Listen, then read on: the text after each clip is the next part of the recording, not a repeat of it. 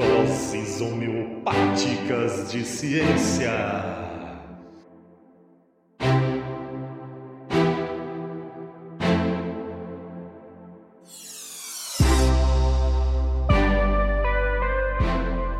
Bom dia, boa tarde, boa noite, meu povo e minha pava ouvintes do Ensinecast.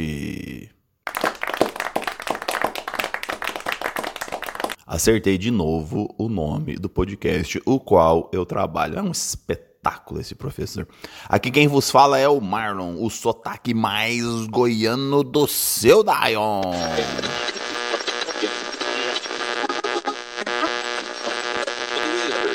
Ô, gente, dá uma forcinha para nós, dá uma forcinha para nós aí. A gente tá em todas as redes sociais, em todos os tocadores de podcast.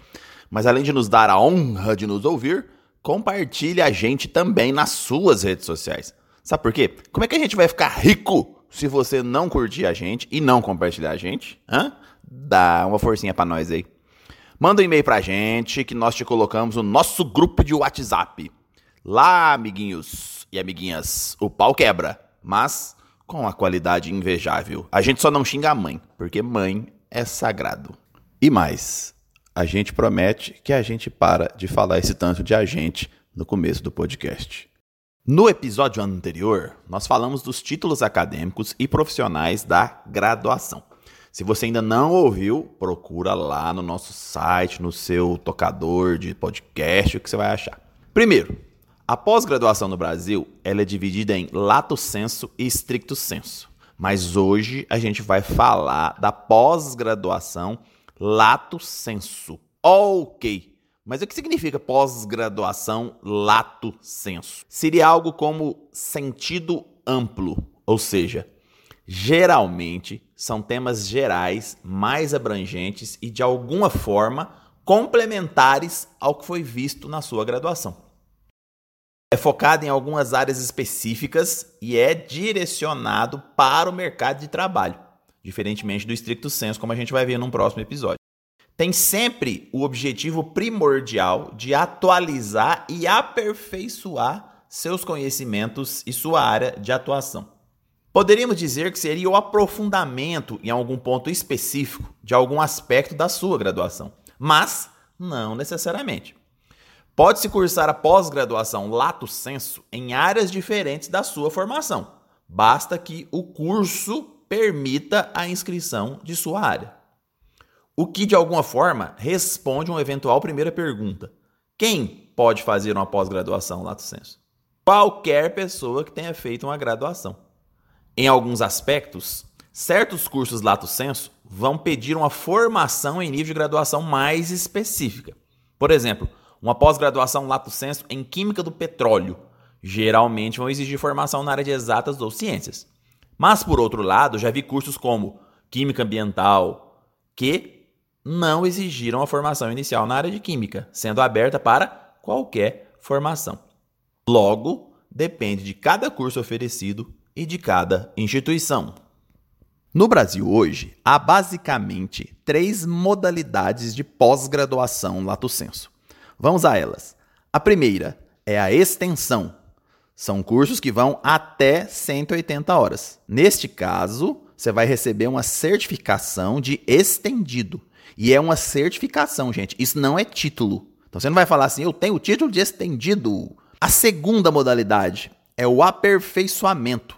São cursos que têm um mínimo de 180. Ele pode ir até 360 e não passar disso. E se caso você faz um curso de aperfeiçoamento, você então ganhará um certificado de aperfeiçoado, que também não é título. Aí, gente, nós temos então o estendido e o aperfeiçoado. Bom, é o que vai estar no certificado. Eu quero morrer. Coloca a vinheta do Eu Quero Morrer aí, eu mesmo. Eu quero morrer, gente. Eu quero morrer. Eu quero morrer, gente. Eu quero morrer. Isso, duplicado. Uma para cada certificação maluca dessa aí. Eita, que aí a gente chega no terceiro tipo de modalidade de pós-graduação lato senso, que é a especialização, que é aquela que todo mundo conhece mais proximamente. O que é a especialização?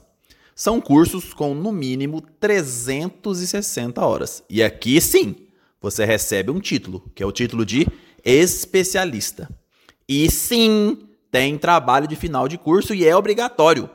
Esse trabalho de final de curso, o TCC, trabalho de conclusão de curso, ele não existe na extensão nem no aperfeiçoamento, mas ele existe na especialização.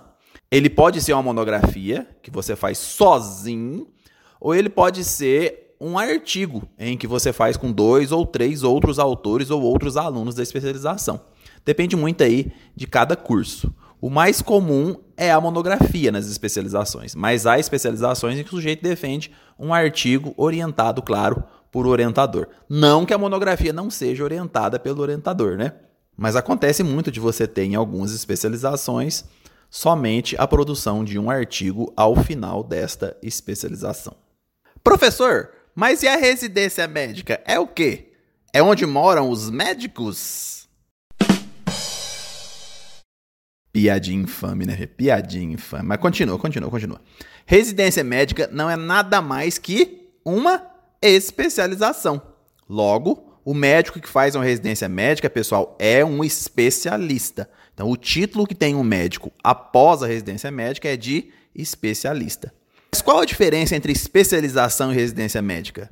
Basicamente não tem, gente. A gente poderia diferenciar da seguinte maneira. A residência médica é regida pela Lei número 6932 de 81, porque ela é uma modalidade de pós-graduação da área de medicina. E ela concede o título de especialista aos médicos interessados nas diferentes especializações da medicina. Isso não quer dizer que outros profissionais da área de saúde não possam fazer especializações da medicina, mas geralmente essas residências médicas são muito restritas aos médicos mesmo. Uai, então, médico não é doutor? Não. Ah, que bom. Então, pessoal, não perca o nosso último episódio dessa série, no qual falaremos sobre isso. Quem é doutor de fato no Brasil? Eita, isso é venda casada, né, professor? Fica dividindo o episódio em 5 milhões de partes para ver se atrai público, né? Ai, ai, ai, ai, ai. É pro povo ficar esperando, né? Isso é uma maldade. Você é vergonha da profissão! Por fim, ainda dentro da nossa terceira modalidade, que é a especialização, temos também o MBA, que significa Master Business Administration, que é, na verdade, uma especialização voltada para as áreas de administração. Tem todo esse nome bonito e pomposo, começa com a palavra master, é em inglês tem um bom marketing, mas no Brasil é equivalente a uma especialização. Olha só que legal, não é? E como é que abrevia esse título? A abreviação do título de especialista é ESP. Então é isso. Acabamos por hoje, meus coleguinhas e minhas coleguinhas do Ensinecast. Hoje nós falamos sobre a pós-graduação Lato Senso. Falamos sobre aperfeiçoamento, extensão e especialização. No próximo episódio, falaremos sobre o mestrado, que é uma pós-graduação estricto senso. Um molde abraço a todas e todos.